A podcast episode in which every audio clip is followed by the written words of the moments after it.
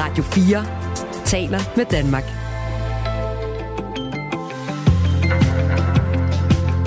Velkommen til Radio 4 morgen. Ja, velkommen til det her radioprogram, som er øh, tre, nej, det, det er så sommerudgaven, to og en halv times nyhedsmagasin, som vi ruller ud mellem 6.30 og 7. Nej, 36 og 9. Godmorgen, og undskyld, jeg råder. Det er min første dag efter ferien. Jeg hedder Kasper Harbo, og min kollega på nyhederne hedder Malu Freiman.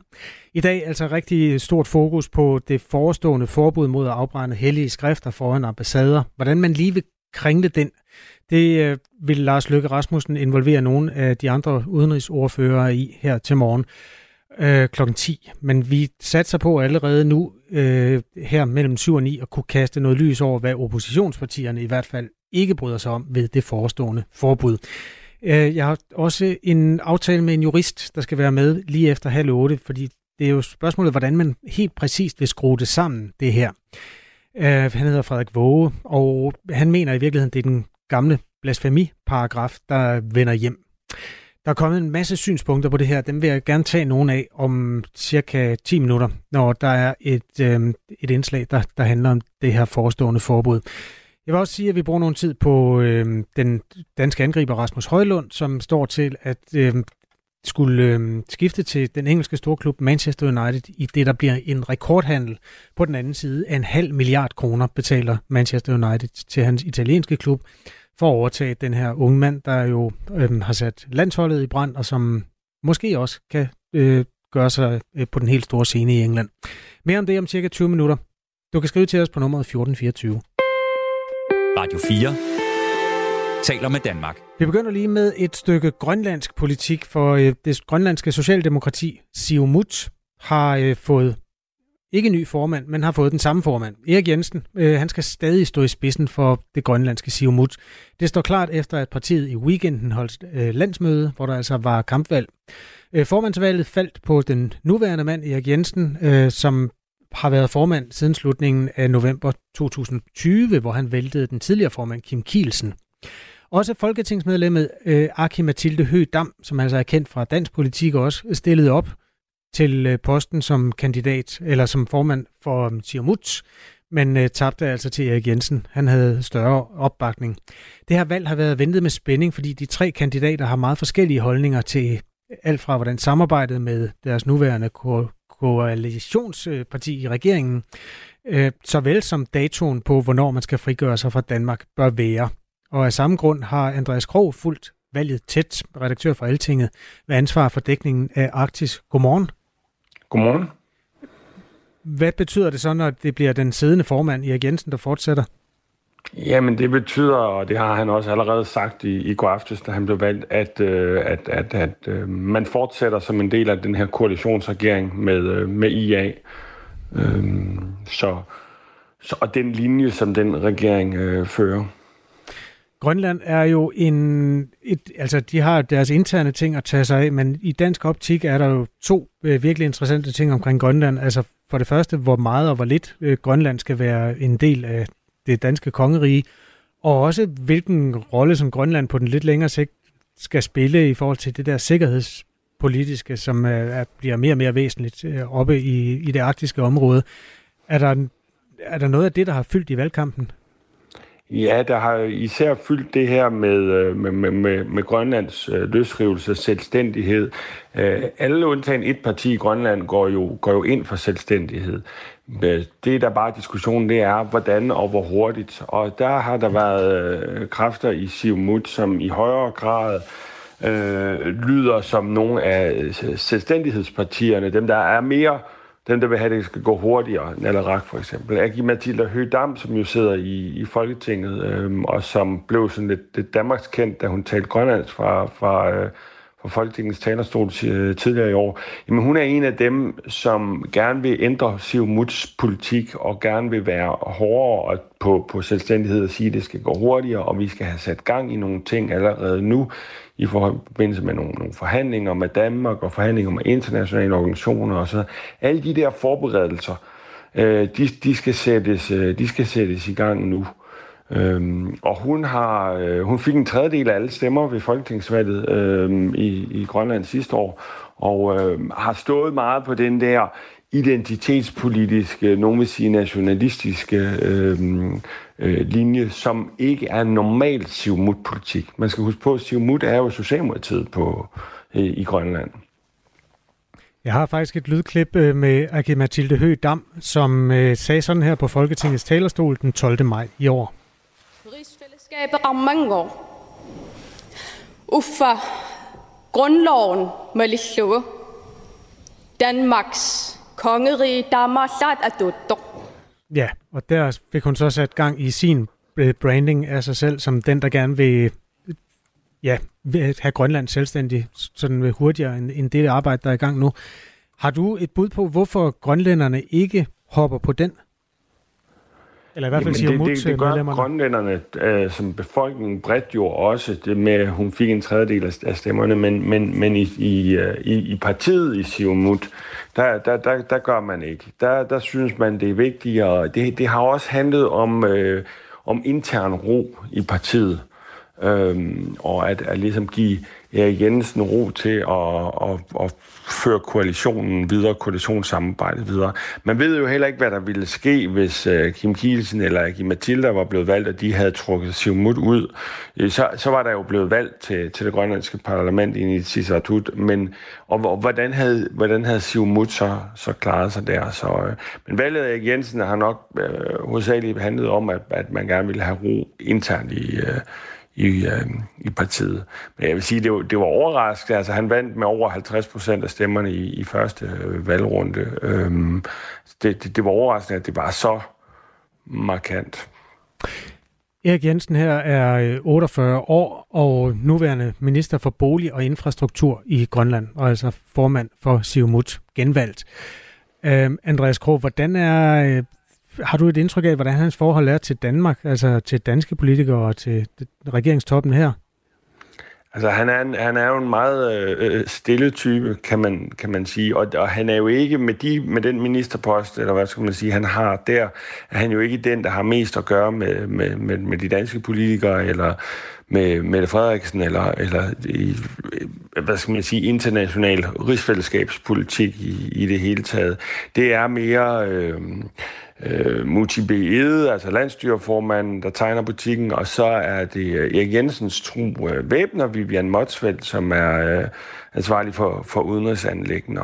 Øhm, og men, men det er jo klart, øh, de tegner jo hele koalitionsregeringen, og der har man været mere og mere øh, konfrontatorisk over for Danmark, og er blevet mere sådan sige, jamen, vi, intet om os, uden os, er blevet sådan et, et, et slag øh, ord. Øhm, og der var jo den her sag tidligere i år omkring udnævnelsen af en arktisk ambassadør, hvor man det er i virkeligheden bare en kontorchef, en afdelingschef i Udenrigsministeriet.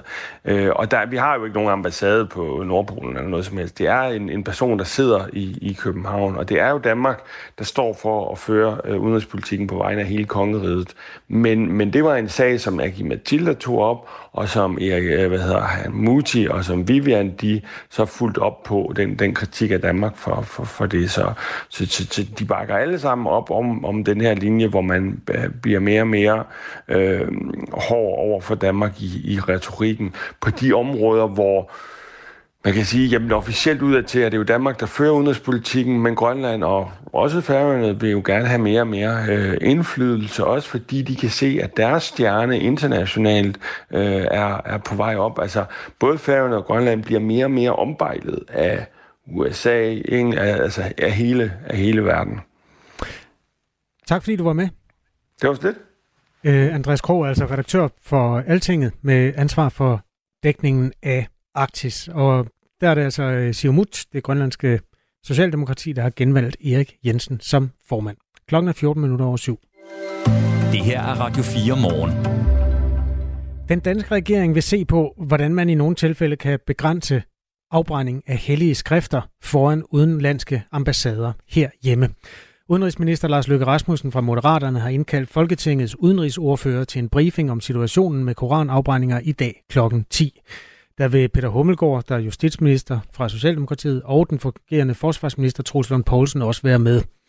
Det sker øh, lige forud for et stort online møde mellem 57 udenrigsministre fra øh, muslimske lande, som altså simpelthen skal mødes for at drøfte netop de koranafbrændinger, som øh, er taget til i antal i både Danmark og Sverige. I dag var der tilmeldt syv koranafbrændinger, øh, altså tilmeldt som demonstrationer, øh, og skulle foregå i dag. Det er jo en sag, som vi bruger en del tid på her til morgen, både i dansk og mellemøstligt og juridisk perspektiv.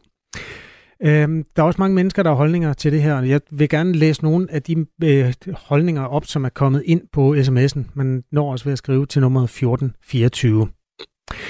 Øh, Lars er fra Hvidovre og skriver, at det er uansvarligt og forræderisk at ville ofre verdensfreden på baggrund af en rigid holdning til ytringsfriheden. Tag jer sammen, opposition. Skriver Lars, som altså har noteret sig, at øh, oppositionspartierne ikke synes, det her skal forbydes. Det gælder øh, særligt øh, Dansk Folkeparti og Danmarksdemokraterne, som har været ret tydelige i sin tilgang til det her. Og også i øvrigt SF's formand, Pia Olsen Dyr, som tidligere på sommeren skrev på Facebook, at hun heller ikke støtter et forbud mod koranafbrændinger. Men det gør regeringen altså, og dermed er der flertal. Øh, Arne er faktisk også fra Hvidovre og skriver, håndbog i kvindeundertrykkelse, homofobi er lige Koranen, og selvfølgelig skal den brændes, lyder synspunktet hos Arne. En af de lidt længere kommer fra øh, Charlotte i Roskilde, der skriver, Godmorgen. Der findes noget, der hedder Koranen, og der findes noget, der hedder ytringsfrihed. Og det ser ud til, at størstedelen endnu ikke har sat sig ind i ytringsfriheden og dennes betydning. Så lær og læs og lev derefter med det, skriver Charlotte. Lene øh, skriver ikke, hvor hun er fra, men hun øh, har den her holdning. Rettidig omhu er det at forbyde afbrænding af hellige skrifter. Vi er nødt til at indse, at vi lever i en global verden, og vi må og skal være diplomater for at bevare fred og venskab, skriver Lene. Øhm, jeg får lyst til lige at finde et lydklip. TV2 øh, havde nemlig et, øh, altså interviews med flere politikere i går, og blandt dem er den konservative leder Søren Pape Poulsen. Han, øh, skal jeg lige se, om jeg kan finde det klip med ham. Ah, det er faktisk forsvundet, men så vil jeg spille et andet klip. Så vil jeg spille et klip med øh, Lars Lykke Rasmussen, der øh, forklarer, hvad det egentlig er, man vil frem til med det her. Når vi stiller op med politi omkring en enkelt demonstrant, der står og brænder en koran af, så bliver det oversat til, at Danmark står bag det her. Og det dur simpelthen ikke. Lars Løkke Rasmussen, som altså kommer til at føre ordet på det, der formentlig bliver et øh, forbud. Måske en ny blasfemiparagraf. Det er i hvert fald den holdning, som øh, juraprofessor Frederik Våge han, øh, giver udtryk for. Ham skal jeg interviewe om det her kommende forbud på den anden side af øh, nyhederne klokken halv otte. Øh, Lars Løkke Rasmussen han mener dog ikke, at det her det er den nye blasfemiparagraf. Regeringen har ikke noget forslag om at genindføre blasfemiparagrafen. Der skal være plads til at udøve religionskritik. Det er ikke det, vi taler om. Vi taler om at lave et målrettet lovindgreb, der forhindrer den her type øh, hændelser, som alene og isoleret har det formål at forhåne andre lande, deres religioner, deres kultur, og som er i direkte modstrid med Danmarks interesser og i øvrigt også danskernes sikkerhed. Det er det, vi taler om.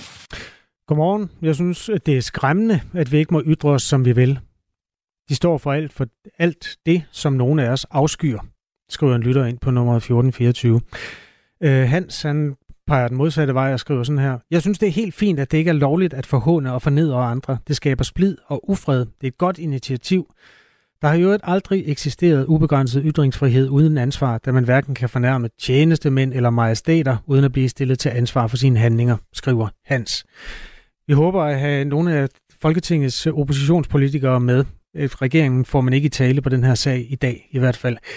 Um, det klip, som jeg ikke kunne finde, men som jeg nok lige skal skaffe og bruge lidt senere, det er Søren Pape Poulsen, der er altså leder af det konservative Folkeparti, der øh, ser for sig, at hvis først man bøjer af i den danske ytringsfrihedskontekst, så kan det næste blive, at man også vil forbyde øh, to personer af samme køn at øh, blive gift og være partnere, fordi det er et, altså i hans optik en glidebane. Det sagde han simpelthen til TV2 i går.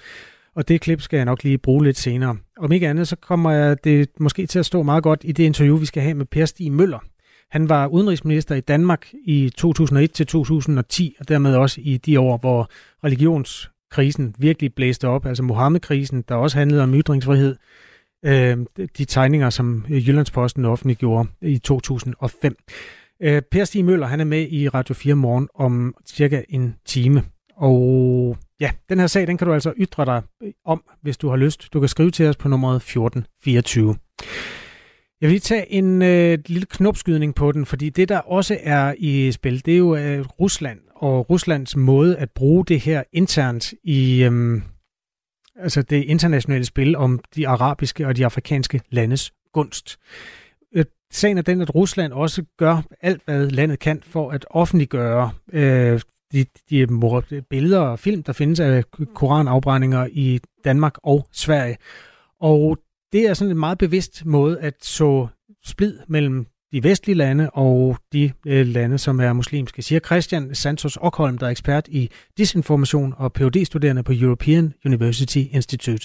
Den svenske myndighed for psykologisk forsvar, som har til opgave at holde øje med påvirkningskampagner rettet mod Sverige, har været ude at sige, at russerne aktivt øh, puster til ilden her øh, ved at dele både øh, billeder fra reelle op, øh, som koranafbrændinger til øh, falske øh, koranafbrændinger, og deler det på deres store øh, statsmedier, så retter det her ud til et arabisk publikum. Så ja, Rusland har, er aktiv. DR har også selv været inde øh, og afslører, at russerne har lavet sig inspirere af de her øh, koranafbrændinger til at lave deres egne lidt mindre stunts. Så jo, Rusland er aktiv, og det passer ind i en modus operandi, som russerne har brugt i mange, mange år. Så det er ikke, ikke øh, usandsynligt, at det er... Altså, vi har, vi har nogle myndigheder, som siger, at det er sådan. Men det er vel næsten ikke nødvendigt at lave falske nyheder om koranafbrændinger i Danmark og Sverige. Der er jo masser af dem. Man kan jo bare filme dem og lægge dem på nettet. Jamen, det handler ikke så meget om, hvorvidt det er øh, rigtigt eller forkert for russerne. Det handler om, at det, om, at det har en effekt. Det handler om at piske en stemning op i øh, Mellemøsten, og der er nogle af de mest effektive øh, måder, det er jo, at hvis der er noget, der er rigtigt, øh, og som er provokerende, det kan bruge det. Fordi så skal du ikke, ikke bygge en løgn op. De seneste par uger er der blevet brændt og ødelagt koraner foran ambassader i både København og den svenske hovedstad Stockholm. Det har vagt vrede i flere mellemøstlige lande, og der foregår en diplomatisk indsats for at få inddæmmet vreden. Onsdag udtalte en talsperson for det russiske udenrigsministerium øh, så stærkt kritisk om afbrændingerne, som hun kaldte for ekstremistiske. Sverige har i løbet af ugen beskyldt russisk støttede aktører for at puste til ilden, som du også var inde på, øh, Christian Santos og Holm. Hvad kan man få ud af det, hvis man er Rusland? Men når Rusland gør det her øh, for at skabe forvirring og for at skabe noget, øh, noget kaos i, øh, i Vesten. Øh, sådan generelt, og det er igen noget, de har gjort øh, ved mange forskellige lejligheder, Flag Lives Matter, Gule Vest osv. Og man gør det sådan mere specifikt i den her sag øh, med sådan tre overordnede øh, formål. Det første formål, det er at få øh, indlemmelsesprocessen af Sverige i NATO gjort mere besværlig. Øh, gør det politisk uacceptabelt for Erdogan at øh, lukke et islamofobisk land ind øh, og gøre det, hvad hedder det, gør, de har mulighed for at få noget, hvad hedder det, og ikke, og ikke lukke, lukke der ind. Det andet er også at skifte fokus fra Ukraine, skifte politisk fokus, skifte efter, øh, efterretningskapaciteter fra Ukraine til, at vi skal bekymre os for øh, antiterror. Christian Santos Okholm her, altså ekspert i disinformation og phd studerende på European University Institute. Der er masser af koranafbrænding i nyhedsbilledet i dag, også i Radio 4 morgen. Efter nyhederne skal jeg tale med øh, juraprofessor Frederik Våge, som gerne vil hjælpe os med at forstå, om det overhovedet kan bygges ind i den version af grundloven, vi arbejder med, og hvordan, øh, hvor man sådan helt præcis vil få den til at lande. Det her det er også noget, som jeg selvfølgelig gerne vil tale med dig, der hører Radio 4 morgen om. Så skriv endelig på nummeret 1424, hvis du har holdninger til, om det er en god eller en dårlig idé, at regeringen nu her kl. 10 altså tager første skridt til at øh, forbyde under nogle omstændigheder afbrænding af hellige skrifter foran ambassader. Lige nu er klokken 7.24. Det her er Radio 4 morgen. Nu vender vi os mod en sportshistorie, som i virkeligheden er en erhvervshistorie i den helt store skala. Den danske fodboldangriber Rasmus Højlund skifter øh, til Manchester United, storklubben i England, og prisen bliver efter sine mere end en halv milliard danske kroner. En halv milliard. Det vil simpelthen gøre ham til den suverænt dyreste dansker, der nogensinde har handlet i sport noget sted, og han vil jo øh, bare melde sig ind i blandt de allerdyreste angriber, der nogensinde er solgt. Vi skal forstå, hvorfor øh, en ung mand på 20 år kan blive en halv milliard kroner værd. Det kan Jesper Jørgensen hjælpe os med, sportsøkonom og partner i Deloitte. Godmorgen. Godmorgen, godmorgen. Hvordan kan en 20-årig mand være en halv milliard kroner værd? Ja, det er jo for os almindelige mennesker, det er jo urimeligt, at nogle mennesker øh, i fodboldsverden kan gå for en transfer på en halv milliard. Øh, det, der gør det i Rasmus Højlunds tilfælde, det er, at øh, han er ung, han er angriber, og så har han sidste sæson med 20 mål i 47 kampe på, i Italien og på det danske landshold beviser, at han, han kan noget, og han har et stort potentiale. Og når så en klub for, en af, øh, for Premier League, som er verdens største liga, øh, og en af de allerstørste klubber i den, nemlig Manchester United, henvender sig, jamen så den cocktail af de elementer her gør, at øh, prisen kommer på den, øh, den anden side af en, en halv milliard for en så ung spiller. Hvad er det, der, der er sket i fodboldens verden, som ikke har indfundet sig i andre sportsgrene? Altså, vi har også en Victor Axelsen. Ham kan du næppe få en halv milliard for. Nej, øh, hvordan han kunne fortjene det, i, i det lys i hvert fald. Øh, jamen, øh, når, når det især gælder Premier League, øh, det er verdens største fodboldliga i dag. Øh, Premier League øh, har øh, øh, dobbelt så mange penge til rådighed, som man har i, i øh, Spanien og i Tyskland, øh, og har igennem årene fået øh, større og større indtægter, øh, drevet af tv, men også at, at de har været fantastisk dygtige til at udnytte alle deres kommersielle rettigheder. Så de har rigtig, rigtig mange penge, og kan dermed stort set købe de spillere, de har lyst til øh, fra de andre ligaer, selvom de også er store. Den her pengegalop inden for fodboldens verden, den har jo altid været der. Øh, jeg kan huske i 80'erne, da Diego Maradona han blev købt af FC Barcelona for 60 millioner kroner. Det var et svimlende beløb dengang. Så er det jo så øh, eksploderet, og jeg ved ikke, om er det stadig Neymar, der er den dyreste med de her halvanden milliard, eller er der nogen, der har overgået det? øh, ja, det, det, det er faktisk... Han er i hvert fald en af de dyreste. Jeg kan faktisk ikke lige huske, om han er overgået, men øh, der er i hvert fald mange, der har været tæt på, om ikke andet. De penge, øh, hvor, hvor kommer de fra? Altså, hvad er det for en, øh, en fødekæde af penge? Der skal jo i den sidste ende være nogen, der, der betaler de penge. Jamen, det er, hvad hedder det, det er dem, der ser tv, øh, det er dem, der går til at se kampene, det er dem, der køber merchandise, øh, og så er det sponsorerne, øh, der øh, betaler øh, gildet her. Så, så øh, det er der, pengene kommer fra. Så vi er alle sammen med til at betale, i hvert fald også, der er fodboldinteresserede. Øh, og, og det, der gør, at, at, at, at der stadigvæk kommer flere og flere penge, det, det er, at fodbolden er blevet mere og mere global. Øh, og så kan man sige, at, at selvom vi en gang synes, det er dyrt at købe tv-pakker, så er der jo milliarder af mennesker spredt, kan man sige, udgiften ud på. Så det gør, at, at man kan få det hele til sådan at hænge sammen, set både for for eksempel tv-udbydere, for sponsorer, og så, så i sidste ende selvfølgelig også for klubberne. Så altså det faktum, at der er kommet en milliard øh, kinesere med, og Inder og hvad der ellers findes. Det, det, gør, det er med til at presse priserne op på fodboldspillerne? Det er med til, at klubberne får flere penge, og klubbernes øh, vigtigste succeskriterie, det er at vinde nogle fodboldkampe, nogle pokaler, og det gør du ved at have de bedste spillere, og det, det gør, at, at du bruger de penge, du får i kassen, dem bruger du på at, at, at købe spillere og betale løn til dem, øh, for at få øh, noget sportslig succes. Så det, det, er, det er modellen, om man så må sige. Altså fodboldklubberne er jo virksomheder i den helt store skala, og de er jo også underlagt de forskellige konjunkturer, der rammer økonomien. Kriser, som kan udspringe af corona eller krig i Ukraine eller sådan noget. Hvordan kan det være, at, at priserne bliver ved med at stige alligevel? Altså, at, at, er de fuldstændig upåvirket af, hvad der ellers sker på verdensmarkederne? Det er lige før. Øh, selvfølgelig blev klubberne ramt af corona med, at der ikke måtte komme tilskuer ind, men, men øh, vi må nok se i dag her, så kort tid efter corona, så er, er man rundt omkring i Europa øh, stort set kommer over corona, øh, når det gælder fodboldens verden, og, og ser ind i, øh, hvis vi kigger de næste par år, i hvert fald når man tager en liga som Premier League, i, i at, at uh, indtægterne vil stige øh, stadigvæk her de næste to-tre år. Så, så hvad hedder det, klubberne at have, at have flere og flere penge til rådighed. Øh, så så øh, vi ser ikke en, en øh, spiral, af, af, der, der er lige ved at stoppe i hvert fald. Tak fordi du var med, Jesper Jørgensen.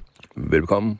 Sportsøkonom og partner i uh, Deloitte. Prisen for Rasmus Højlund skulle angiveligt være 560 millioner kroner. Og så er der diverse bonusordninger, der gør, at øh, beløbet faktisk kan blive endnu højere. Øhm, han begyndte jo sin øh, karriere i det nordsjællandske i øh, Hørsholm Userød og har siden vandret igennem nogle af ungdomsafdelingerne i de klubber i Københavnsområdet, øh, hvor han jo sluttede i FC København her kunne man ikke øh, garantere, at han fik spilletid i Superligaen, og der blev han sendt videre til den østriske klub Sturm Graz, solgt for 19 millioner danske kroner. Her imponerede han i løbet af et halvt år så meget, at han blev solgt videre til den italienske storklub Atalanta for 125 millioner kroner, og det beløb bliver altså ganget med 4-5 stykker, øh, når han bliver solgt. og jeg siger når, fordi den er ikke offentliggjort endnu. Det angiveligt forhandles der stadig om hans personlige detaljer, men altså når han bliver solgt til Manchester United. Rasmus Hollund har spillet seks landskampe og scoret seks mål. Klokken er halv otte. Nu er der nyheder på Radio 4. Det chokerer flere oppositionspartier, at SVM-regeringen vil forsøge at finde et juridisk værktøj, der kan forhindre koranafbrændinger foran udenlandske ambassader. De konservatives formand Søren Pape Poulsen skriver på Facebook, at han ikke bliver fan af, at nogle meget få personer brænder Koranen af. Men når alt kommer til alt, må vi spørge os selv, hvad kæmper vi for? Jeg kæmper for, at man må tænke, tale og udtrykke frit. Jeg kæmper for, at andre må sige ting, jeg er uenig i. Lars Lykke og regeringen mener åbenbart ikke det samme. Forhåndelser er respektløst, plat og dumt, men det er lovligt, og det skal det også være, skriver han. En række koranafbrændinger i både København og i Sverige har vagt vrede i flere mellemøstlige lande. Danske diplomater har været indkaldt til samtaler i blandt andet Ægypten og Saudi-Arabien. Tyrkiets udenrigsminister Hakan Fidan sagde lørdag i et telefonopkald med udenrigsminister Lars Løkke Rasmussen, at Danmark øjeblikkeligt bør handle for at forhindre flere koranafbrændinger. Men spørger man Danmarksdemokraternes formand Inger Støjbjerg, må vi aldrig lade os tro til at opgive vores principper, og det skriver hun på Facebook, og hun uddyber til TV2. Jeg vil være stolt af at bo i et land, der står fast på de frihedsrettigheder og de principper, som generationer før os har lagt. Og det må være sådan, at når man er i Danmark, så må man efterleve de principper og de frihedsrettigheder, som generationer før os har kæmpet for. Så kan man ikke komme her og slå hul på selve fundamentet. Danske boligejere mangler at betale 24,9 millioner kroner på boliglån med termin den 31. marts i år. Det svarer til en restanceprocent på 0,15 procent, hvilket er det samme som kvartalet før. Ved martsterminen skulle danskerne i alt betale 16,9 milliarder kroner på deres boliglån, hvilket langt de fleste altså betalte til tiden. Det oplyser Finans Danmark. På trods af de højere renter og forbrugspriser, der har gjort det dyrere at være dansker, er boligejerne altså stadig rigtig gode til at betale ydelsen på deres boliglån til tiden, siger Ane Arndt Jensen, der er viceadministrerende direktør i Finans Danmark. Efter en uge, hvor Moskva flere gange har været mål for påståede ukrainske droneangreb, adresserede Ukraines præsident Vladimir Zelensky i sin aftentale på sociale medier det uundgåelige i, at krigen også kommer til Rusland. Ukraine bliver kun stærkere. Gradvist vender krigen tilbage til Ruslands territorium, til de symbolske bycentre og militærbaser, og det er en uundgåelig, naturlig og absolut retfærdig proces, siger han og fortsætter. Men vi skal være opmærksom på, at russiske terrorister, ligesom sidste år, stadig kan angribe vores energisektor og kritiske anlæg denne vinter. Det er første gang, at Ukraines præsident på denne måde adresserer de angreb, der har ramt Moskva den seneste uge. Russerne har flere gange sagt, at ukrainerne står bag, men først i aftes omtalte Zelensky selve angrebene. Erik Jensen, der er formand for det grønlandske parti Siumut, skal fortsat stå i spidsen for partiet. Det står klart, efter han har fået 39 af 68 stemmer fra partiets delegerede ved partiets landsmøde i Grønland.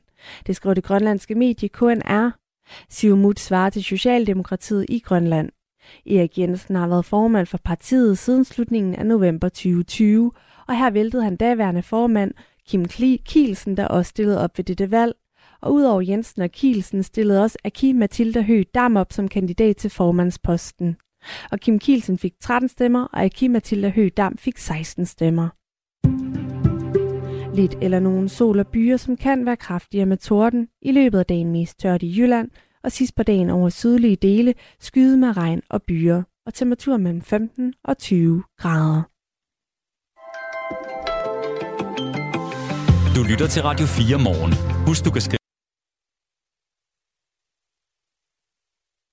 Ja, det var, hvad du fik for de jinglepenge. Øh, penge. Malu Freimann er nyhedsvært her til morgen. Jeg hedder Kasper Harbo. Godmorgen, og tak fordi du har tændt for det her radioprogram. Regeringen vil indføre en lov, der skal forhindre koranafbrændinger, blandt andet foran udenlandske ambassader. Det siger udenrigsminister Lars Løkke Rasmussen fra Moderaterne søndag aften til TV2. Når vi stiller op med politi omkring en enkelt demonstrant, der står og brænder en koran af, så bliver det oversat til, at Danmark står bag det her. Og det dur simpelthen ikke. Meldingen kommer efter, at der de seneste uger er brændt koraner af foran ambassader i København og i den svenske hovedstad Stockholm. 57 udenrigs øh, ministre fra muslimske lande mødes i dag, og kan altså, hvis de følger med i det danske nyhedsbillede, glæde sig til en eller anden form for lovindgreb over for det her. Øhm, det interessante er selvfølgelig, hvordan man indbygger det i den grundlov, som også rummer en, en hel masse ytringsfrihed. Øh, Frederik Våge er professor i forvaltnings- og forfatningsret ved Syddansk Universitet, og øh, med os nu. Godmorgen. Ja, godmorgen. Hvad er det rent juridisk, regeringen lægger op til nu? Øh, hvad er det for en lovændring, der, der kan komme? På en eller anden måde, så, så er det jo en, en tilbagerulning øh, øh, og en, en genindførelse af blasfemiparagrafen, der blev afskaffet i 2017. Øh, det var ikke lovligt at brænde Koranen indtil 2017, øh, men man vil indføre en eller anden form for, for regel, der synligheden øh, retter sig mod øh, øh, internationale repræsentationer, øh, måske øh, lagt fast til at, til, til, til at vedrøre, øh, at man brænder noget af foran en ambassade eller lignende. Øh, spørgsmålet er så, hvor, øh, hvor bred øh, formuleringen kommer til at være, hvad det er for situationer, man ønsker det ikke. Man vil jo i hvert fald indføre en eller anden øh, form for forbud mod at brænde Koranen. Hvad var det og nu? andre religiøse bøger. Hvad var det, der var årsagen til, at man afskaffede den blasfemiparagraf, som altså indtil 2017 forbød, at man kunne brænde bibler eller koraner, eller hvad man havde lyst til? Øhm, man kan sige, at Mohammed-krisen 2006, den, øh, den, den viste, at vi havde en ret rummelig øh, blasfemiparagraf, øh, på den måde, at det ikke var ulovligt at tegne Mohammed. Det var ikke blasfemi at gøre det. Det var ikke noget, man blev straffet for. Øh, samtidig så, så blev det fremhævet øh, blandt andet af, af Per Stig Møller øh, over for udenlandske ambassadører i 2006, at hvis når det handlede om, om at brænde øh, øh, Koranen for eksempel, eller Bibelen, jamen så kunne man godt blive straffet. Og øh, øh, det man øh, så øh, øh gjorde i 2017, det var at, at, at, at helt afskaffe blasfemiparagrafen. Så afskaffer man også øh, regeringen fra at, at udnytte og at, at bruge den, den, den mulighed. Man gjorde det jo ud, blandt andet på baggrund af et, et, et beslutningsforslag fra enhedslisten, som var øh, som var stærkt modstander af blasfemiparagrafen, men i det hele taget, så var der meget, øh, sådan, nok sige jo også kølvandet på Mohammed-krisen, øh, øh, ret stor politisk modvilje mod øh, det her. Så var der sådan set også anbefalinger fra Europarådet om at afskaffe blasfemiparagrafen, så der var mange, der, der, der mente, at, at den, den, den skulle afskaffes på det tidspunkt. Øh, det var baggrunden. Lars Løkke Rasmussen blev altså interviewet af TV2 i aftes, og han sagde, at regeringen ikke har den præcise lovgivning på plads endnu. Altså, man ved ikke endnu, hvor det lige skal skrives ind henne.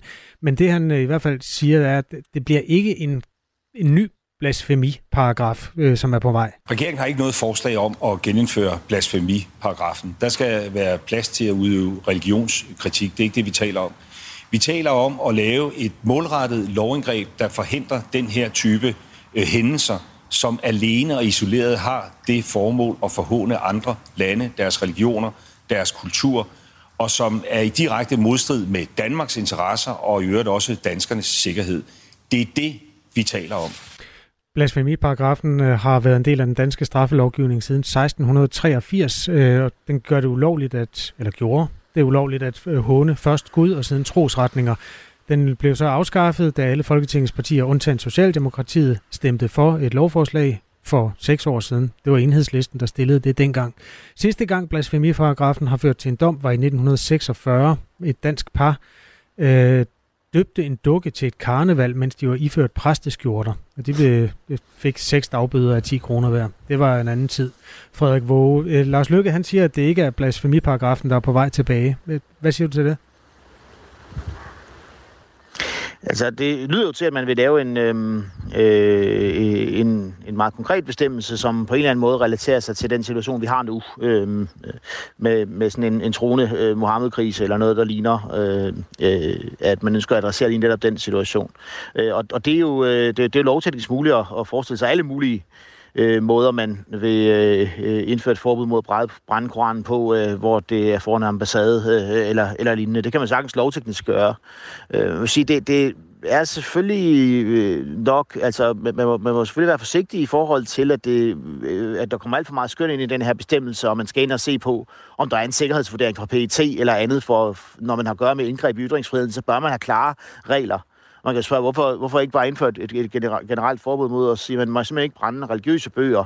Øh, det ønsker man åben muligvis heller ikke, men altså, det, det er alligevel svært helt at forestille sig, synes jeg, hvordan man laver en bestemmelse, øh, hvor man siger, at man nogle gange gerne må brænde Koranen, men ikke, man, man ikke må gøre det foran en ambassade eller lignende. Man kan sagtens gøre det lovteknisk. Sige for eksempel, at altså foran udenlandsrepræsentationer må man ikke brænde Koraner. Det vil der ikke være noget problem i i forhold til grundloven og, og menneskerettighedskonventionen. Men, men hvordan det politisk sådan, vil, blive, vil, vil, vil blive håndteret, det er sådan en ganske anden sag. Der er mange, der skriver ind øh, deres holdninger til øh, koranafbrændinger. For eksempel Ivan, der skriver, koranafbrænding er landsskadelig virksomhed og misbrug af ytringsfriheden. Jens er fra Roskilde og skriver, at Koranen er et morderisk værk, der hver dag truer mennesker og minoriteter. Den skal ikke forbydes, men den fortjener at blive brændt. Mange af de mennesker, der skriver ind til det her radioprogram, synes, at øh, den ytringsfrihed, som er højt øh, besunget som en del af altså simpelthen fundamentet under vores frie, øh, demokratiske, vestlige samfund, øh, bliver afskaffet i det sekund, man ikke længere må brænde Koranen. Øh, for så er vi ikke længere total ytringsfrihed. Det kunne måske være interessant at høre dit øh, bud på det, Frederik Våge, øh, professor i forfatnings- og forvaltningsret ved Syddansk Universitet. Har vi egentlig nu total ytringsfrihed? Nej, vi har jo ikke total øh, ytringsfrihed. Sådan fungerer det er ikke med ytringsfrihed. Øh, vi har jo øh, restriktioner i ytringsfriheden hele tiden. Øh, man må ikke, øh, for at bruge det fortærskede udtryk, øh, råbe, øh, råbe brand i et, øh, i et teater. Jeg må ikke komme ud og jeg må ikke gå ud og, og, og, og fortælle øh, dybt private øh, ting om, øh, om mine medborgere. Øh, der er øh, øh, øh stadigvæk en bestemmelse i, i straffeloven, øh, som øh, forbyder ytringer omkring racisme. Man kan lave alle mulige indskrænkninger, så længe man holder sig inden for grundlovens rammer den europæiske menneskerettighedskonventions øh, rammer, og sådan som de øh, øh regler, de er forstået øh, og i praksis fra domstolen herunder højesteret og den europæiske menneskerettighedsdomstol. Så vi, vi kan foretage øh, altså, man kan grædebøje ytringsfriheden øh, øh, på alle øh, mulige måder, hvis man holder sig inden for de, de, de regler, der er. Der er ikke noget problem i forhold til grundloven med at indføre et, øh, et forbud øh, mod at brænde Koranen. Det har vi haft siden 1683 med blasfemiparagrafen. Der er flere øh, fantasifulde lyttere, der skriver, at øh, man kan jo for eksempel lave en koran som pdf-fil, og så kan man slette den, og dermed til gør man også en koran, uden at nogen kan, kan gøre noget ved det. Altså det er selvfølgelig i den satiriske afdeling, men ikke desto mindre, Frederik Våge, så skal man jo være ret præcis, når man laver sådan et stykke lovtekst. Øh, altså Rasmus Paludan, han har sagt øh, angiveligt, at han vil, hvis det bliver forbudt at brænde den, så vil han bare rive den i stykker og trampe på den. Hvordan altså, kan det overhovedet lade sig gøre ja. at håndtere det? Altså, de bliver i hvert fald nødt til at formulere paragrafen på en måde, så den også dækker en situation, hvor man øh, kan gøre, hvor, hvor man, man sikrer, at man ikke øh, kan gøre det. Man kan forestille sig mange måder, man kan skænde øh, Koranen på. Så det vil jo nok være sådan mere generelt begreb, begreb, hvor man vil henvise til noget overordnet. Eller man kan gå tilbage i, i retning af den gamle blasfemiparagraf, der jo bare ikke var så altså, som det er svært at udlede noget, noget, noget af. Øh, men, men, men hvis det har været hensigten at og, øh, øh, og kriminalisere det at, at, at skænde Koranen eller lovbøger på en eller anden måde, så er der ikke noget problem i lovteknisk at, at formulere sådan en regel. Øhm, lige afslutningsvis, så kan jeg se, en, altså Twitter har jo kogt over af det her, øh, de, de her diskussioner det sidste døgns tid, og en af dem, der skriver sådan i den afdæmpede afdeling, men øh, det er Paul Høj, som er journalist, han har mange år været på Berlingske, han er også militærhistoriker, og han skriver, at der findes jo en paragraf allerede nu i straffeloven, øh, paragraf 110e, hvor der står, med bøde og fængsel indtil to år straffes den, der offentligt forhånder en fremmed nation, en fremmed stat, dens flag eller et andet anerkendt nationalmærke, øh, skriver han. Øh, altså, eksisterer der i virkeligheden allerede nu noget lov, man kan bruge til at, at forhindre, at der bliver brændt ambassader? Ja, det, eller brændt det, det kan meget vel være... Koraner ved ambassader?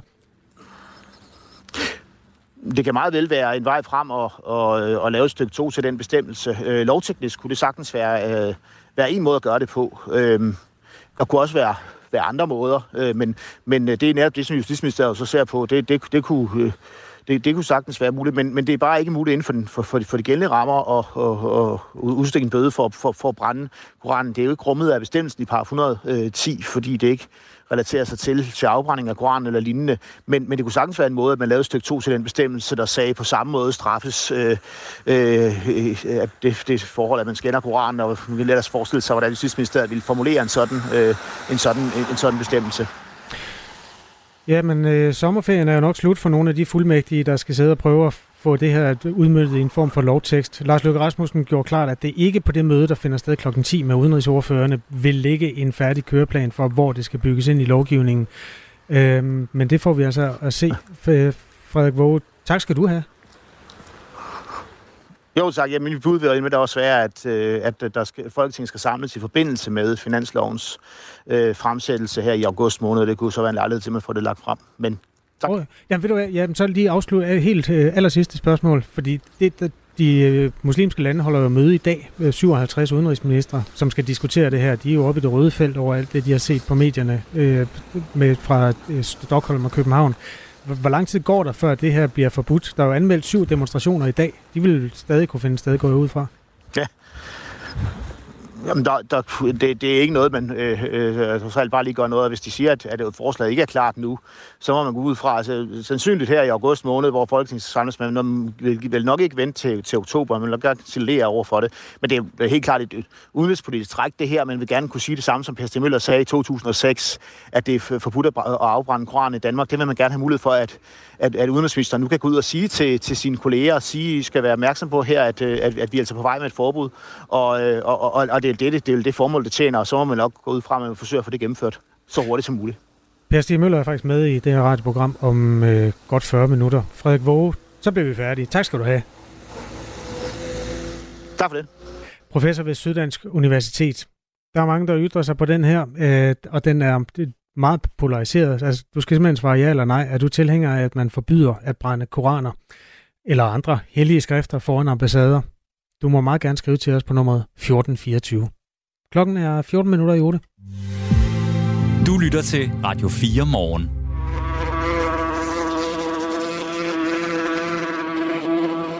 Den her lyd vil du komme til at høre 15-20% mere i år i forhold til sidste år.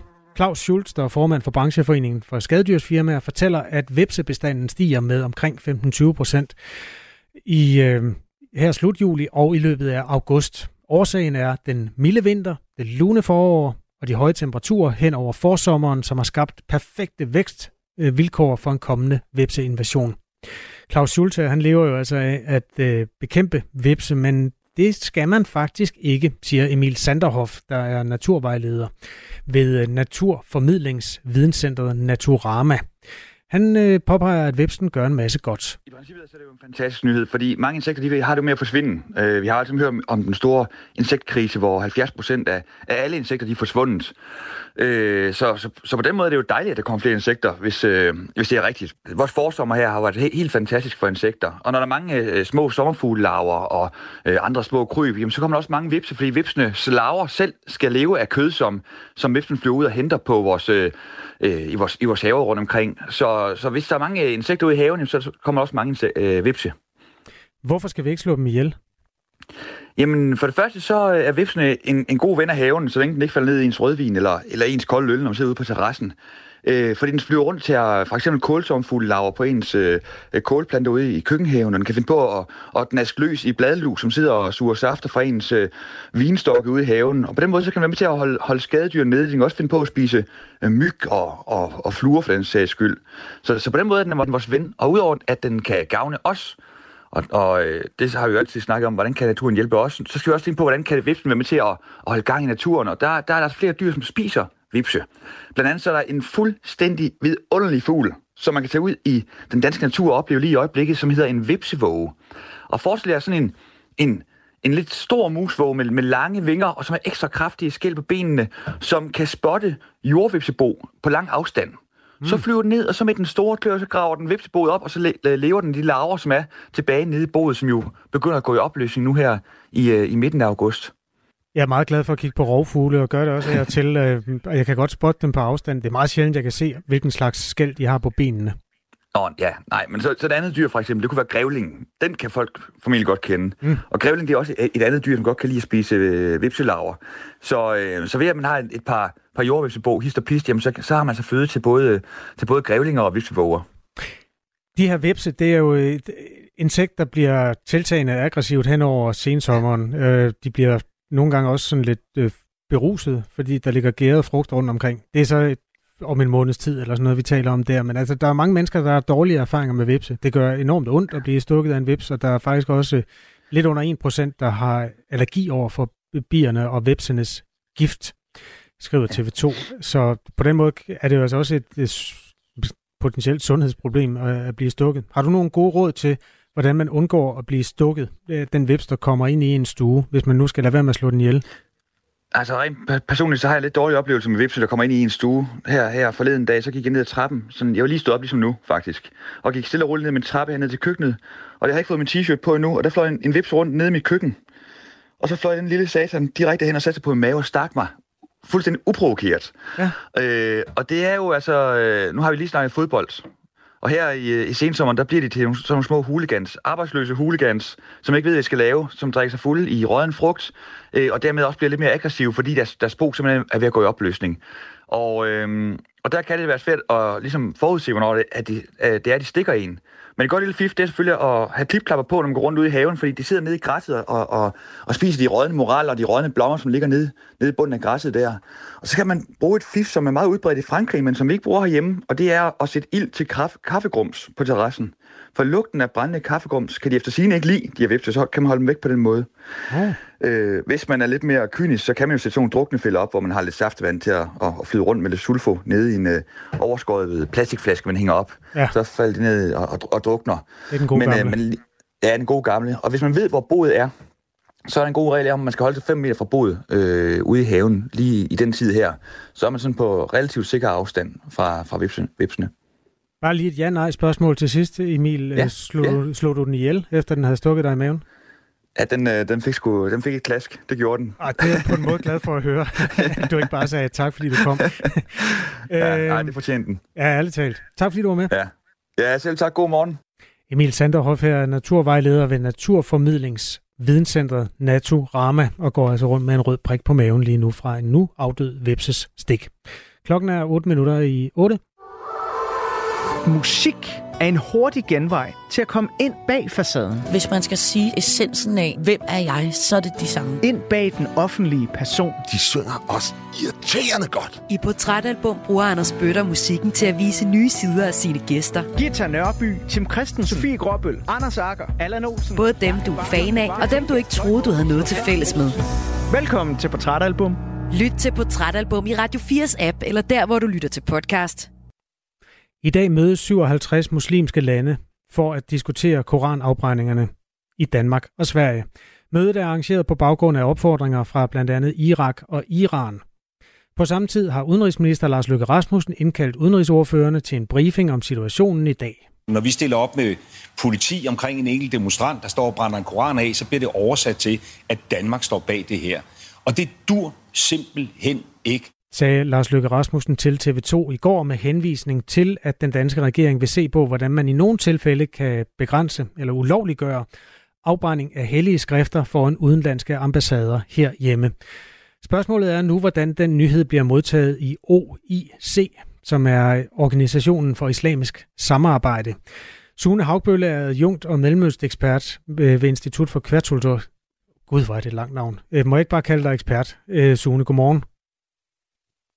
Ikke adjunkt, det er heller ikke på Københavns Universitet. Det er fint. Okay, det er godt. Øh, altså, ja, tværkulturelle og regionale studier hedder det.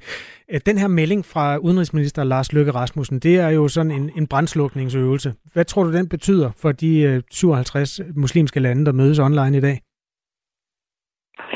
Ja, det kan jo være, at det øh, får dem på lidt øh, mildere tanker. Altså mødet øh, her, som, som de skal holde i dag, det er jo blevet indkaldt inden Lars Lykkes øh, udmelding.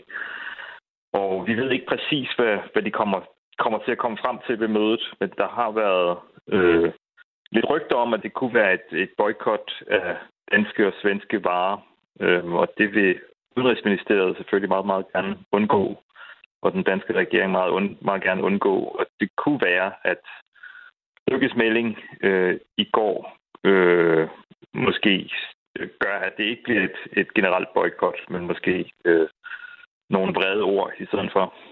Det er da interessante rygter, altså at man har været i gang med at forsøge at, at mobilisere et sådan boykot af de varer, som danske virksomheder eksporterer. Hvor, hvor bestandt er det rygte? Hvor, hvor kender du det fra? Øhm, jamen, det har været øh, i øh, arabiske medier blandt andet, men også, øh, ja, det er noget, man snakker om i Udenrigsministeriet også. Øhm, og det er jo, det er jo lidt, det er jo, altså det er noget, som Irans regering blandt andet, øh, og islamiske lærte i Iran har øh, argumenteret for, da de her koranopbrændinger startede. Øh, så det, det er jo selvfølgelig en af de lande, der, der er med til mødet, og øh, Organisationen for Islamisk Samarbejde er sådan en meget, meget bred organisation med, med, med nogle stærke og store stater og nogle mindre stater, der vil gøre sig øh, hørt ved det her møde. Og hvem der præcis får lov til at bestemme, det må vi se. Det er, det er ret kompliceret politisk øh, forhandling, der så skal i gang der. Det er en organisation for islamisk samarbejde, men har landene ikke stadig deres frihed til individuelt at bestemme, om, om danske varer og svenske varer må være i kølediskene i butikkerne i landet? Eller er der sådan en, en form for overhoved for de 57 lande?